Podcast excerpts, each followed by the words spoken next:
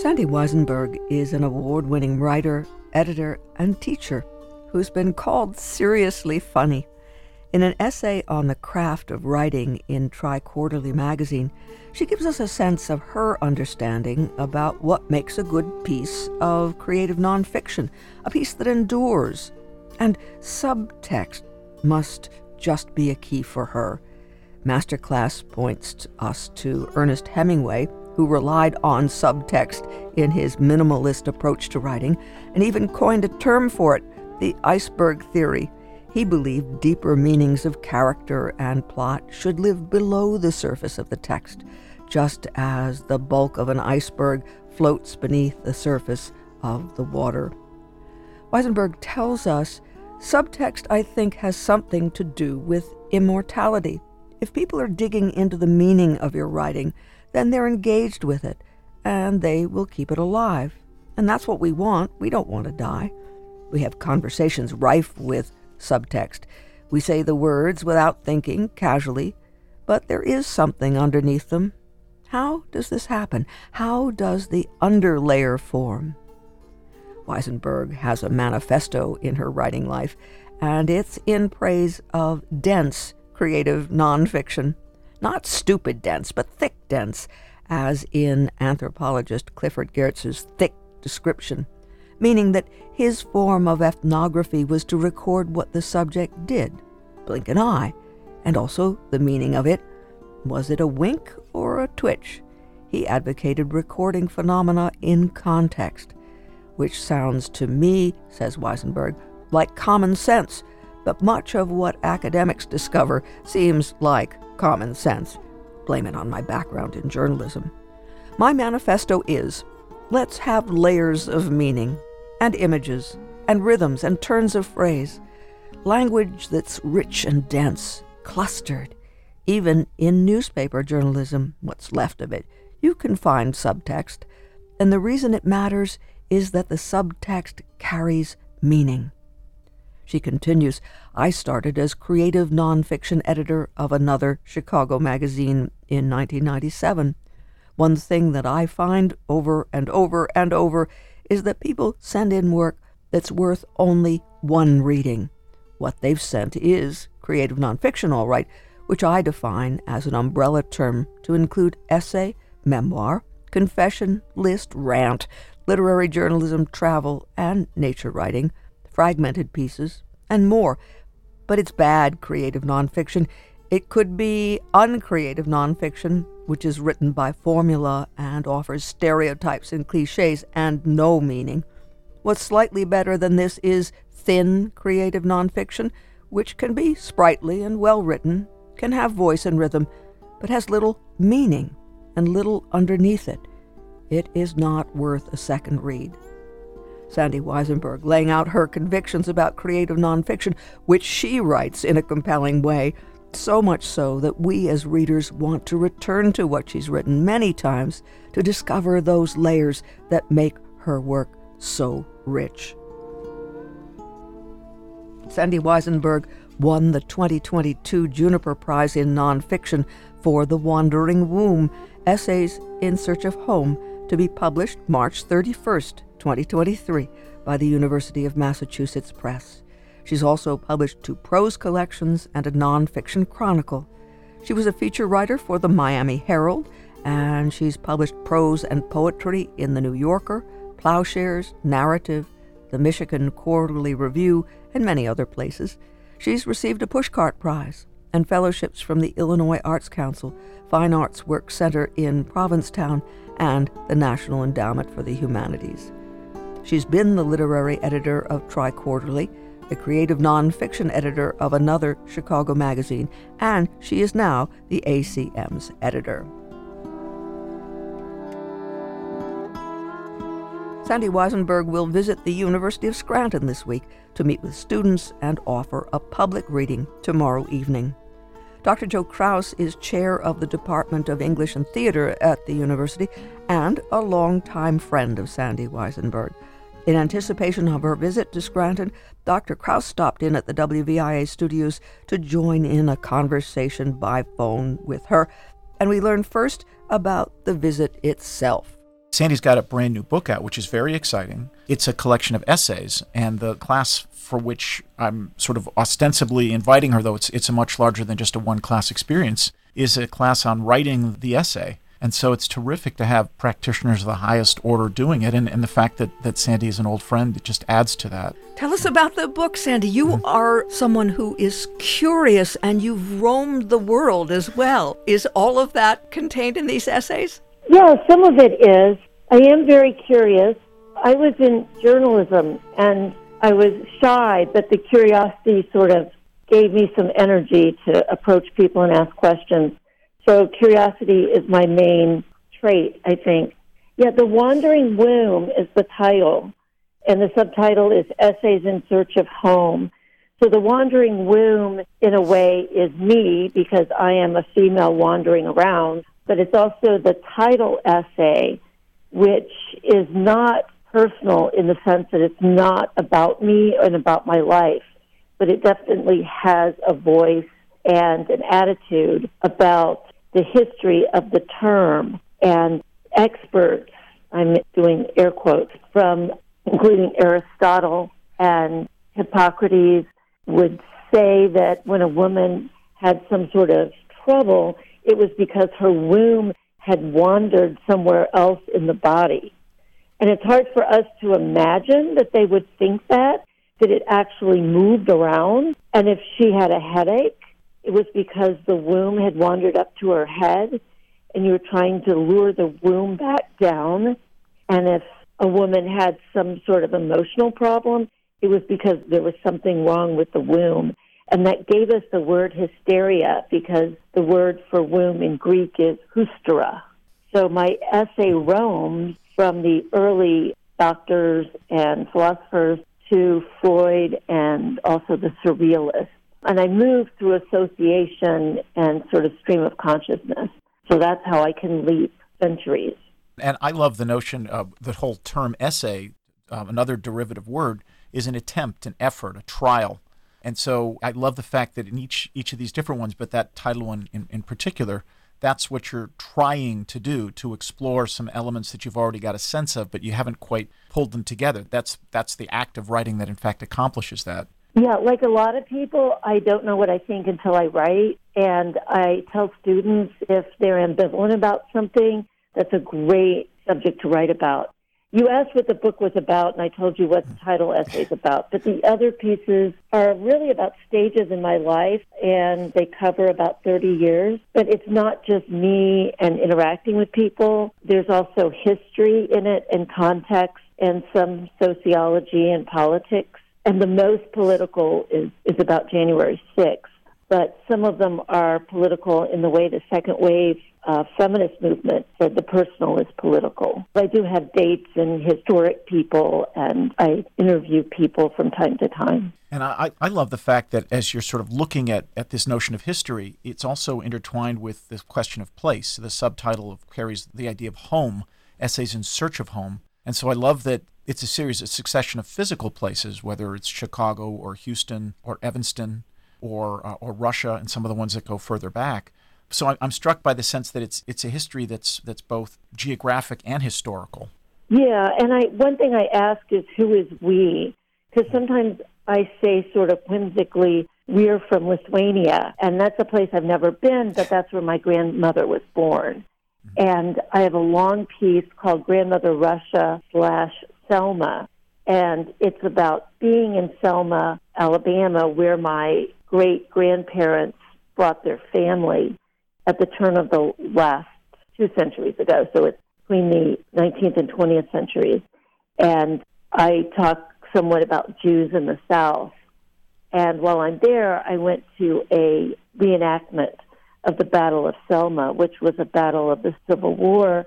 And I talked to a woman who was a sutler, S U T L E R, which was the name of people who were merchants during the Civil War at the battlefield. And she was talking about how we couldn't get good thread during the blockade. And for her, we, we was, we were her ancestors in the South during the Civil War who could not get goods because of the blockade on ships coming to the South with thread, cotton, etc. And I didn't I didn't probe. I mean, you don't want to be antagonistic and say, well, how can you say we about these people who own slaves and we're on the wrong side? Uh, you just kind of have to listen. What what are some of the identities that you feel you've written yourself into, at least provisionally, in some of the essays? Um, I'm a daughter. I'm a young person. I I went through sorority rush as sort of a lark when I was too old. I was 29 and I was teaching at a university, and I think partly I was feeling uneasy. I mean, there's been a lot about imposter syndrome lately. I was feeling like, oh, I'm really teaching these grad students. And at the same time, I was playing a role and pretending I was 19 years old and going through sorority rush because I was just curious about it. And I thought, okay, I can write about it and go through it. So I was a spy going through sorority rush, but then I got into it and I had this like double view of myself that I was sort of believing my own cover story and believing I was 19 years old and, and named Cynthia Levinston and I really could join a sorority and these girls were really nice to me and these girls weren't. I was also I'm also a traveler in this, going to Europe. Uh, it's mostly what I write about. And sometimes I'm the Jew traveling, sometimes I'm the woman traveling, uh, sometimes I'm the American. And to go back uh, again, when I was a child, I write about going to summer camp and I have asthma and it wasn't under control then. And I always get asthma when I'm out in the country because I'm allergic to so much pollen and mold. And so I was the the camper who wasn't having a good time because I was basically sick. I was also a girl in sixth grade who was taking free fashion lessons at Neiman Marcus, which we didn't realize, you know, it was a it was a ruse to get us to buy more clothes and, and makeup. And at the same time, that same year, it may have been fifth grade, I don't know, I was putting away some music instruments in a storage closet, and this boy in my class came and kissed me and turned off the light. And I said, Turn the light back on, because I didn't want to kiss him. And then when I told my friends, they didn't say anything, and I thought, oh, maybe I was wrong to tell him to turn the light back on. So that was kind of a me too moment in the sense of you think you're supposed to comply with whatever a boy wants, and if you say no, you're in the wrong. So I think all of us have a lot of different identities all the time at the same time. Yeah, and as you as you speak, I'm reminded of some of the things that run through the, the book about the way in which, as much as it is your mind that's that's exploring these ideas, it's also very much a, a sort of physical experience. Um, you talk in part, of course, about your experiences with cancer, and and just even in the, what you're describing right there, this idea of, of a Me Too moment. I don't know if you're able to, to sort of explain to someone who hasn't read the book the connection between that essaying in the mind and then wandering in the body.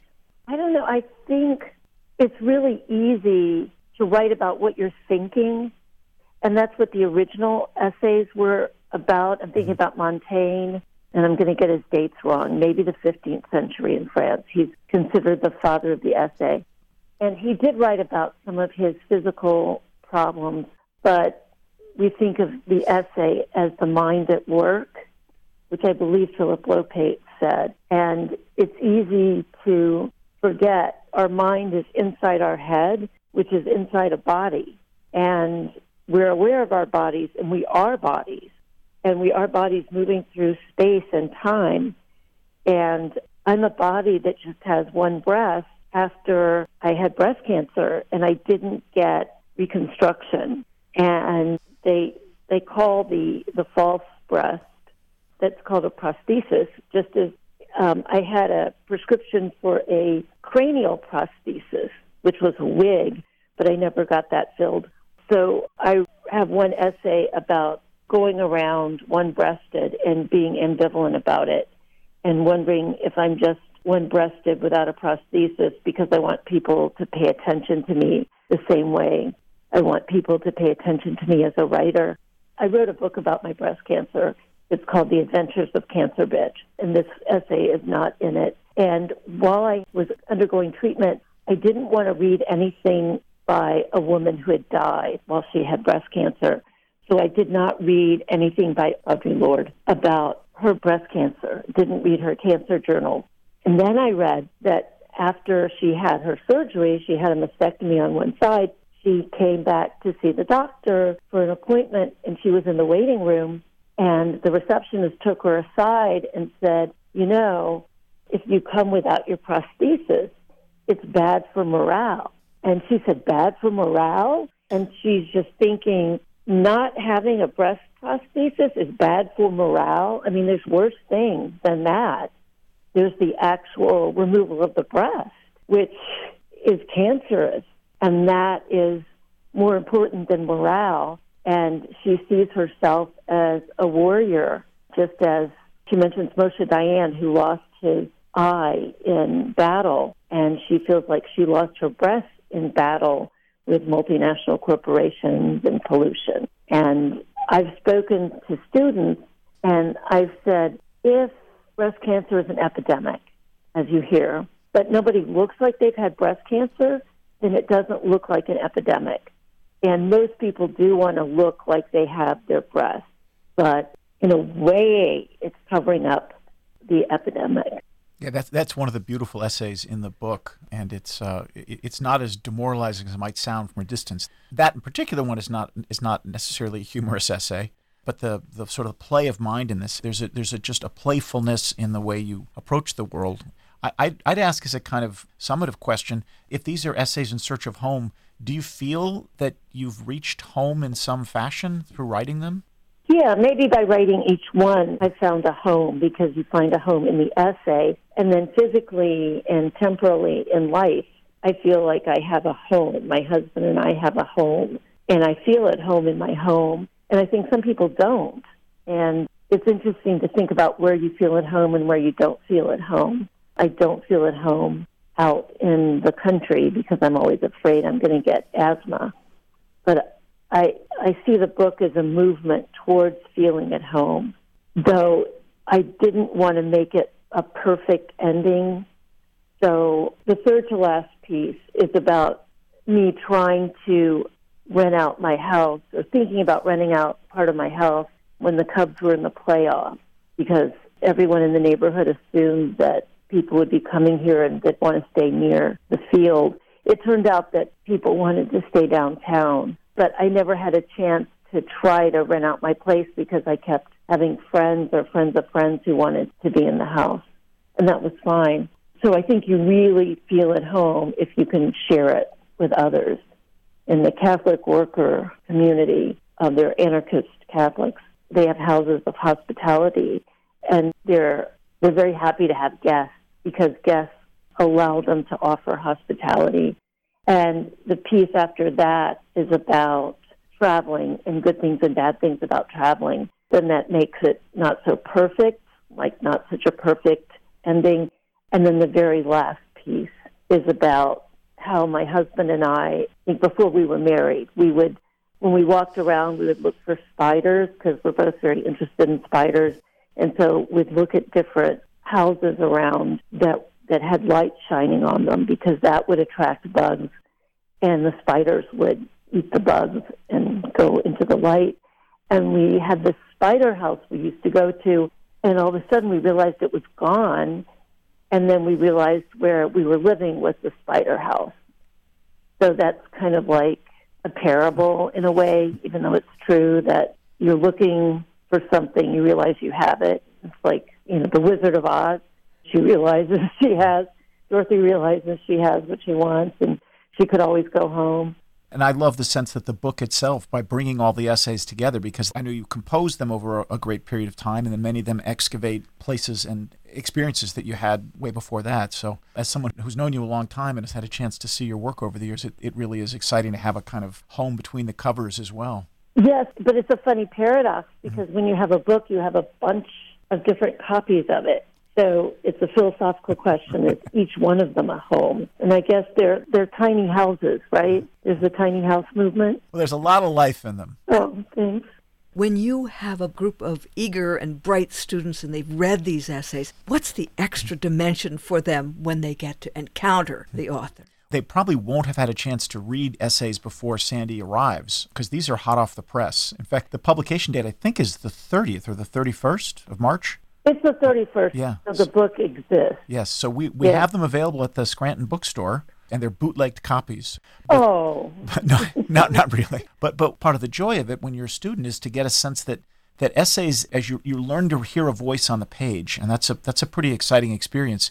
But then to have the advantage of hearing the real voice, the authentic author's voice in person, it, it changes it. So there really is a performative quality to an essay, and to be able to hear a skilled reader um, and writer do that, I, I'm really excited for the students, and and they'll of course have a chance then to talk to Sandi as well, as will anybody who, who's able to make it to to the reading, which is going to be on Wednesday, March 22nd at six o'clock at the University of Scranton in Brennan Hall. and it's free. It's free, and we will have some copies of the book for sale, even if it's not entirely kosher. Yeah, but you you know, you have to knock and say the password. Joe sent me. Yes, exactly.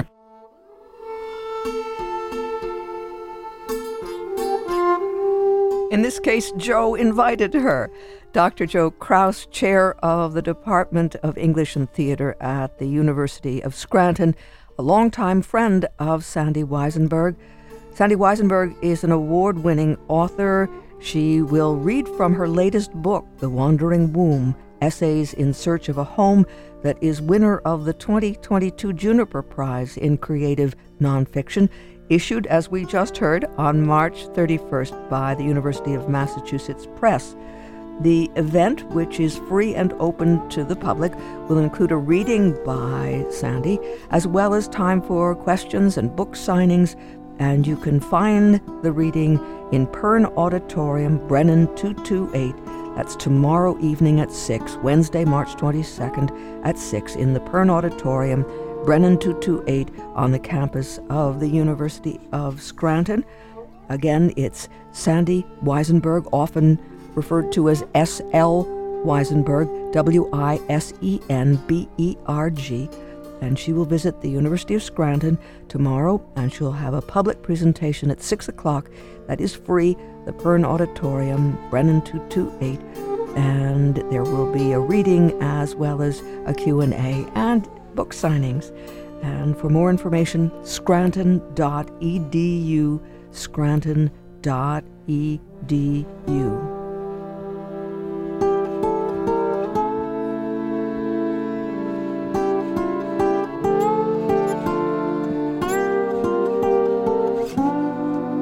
The talk is hosted by the Slattery Center, the Weinberg Jewish Studies Program, and the University Reading Series, and it's tomorrow evening at 6. Admission is free.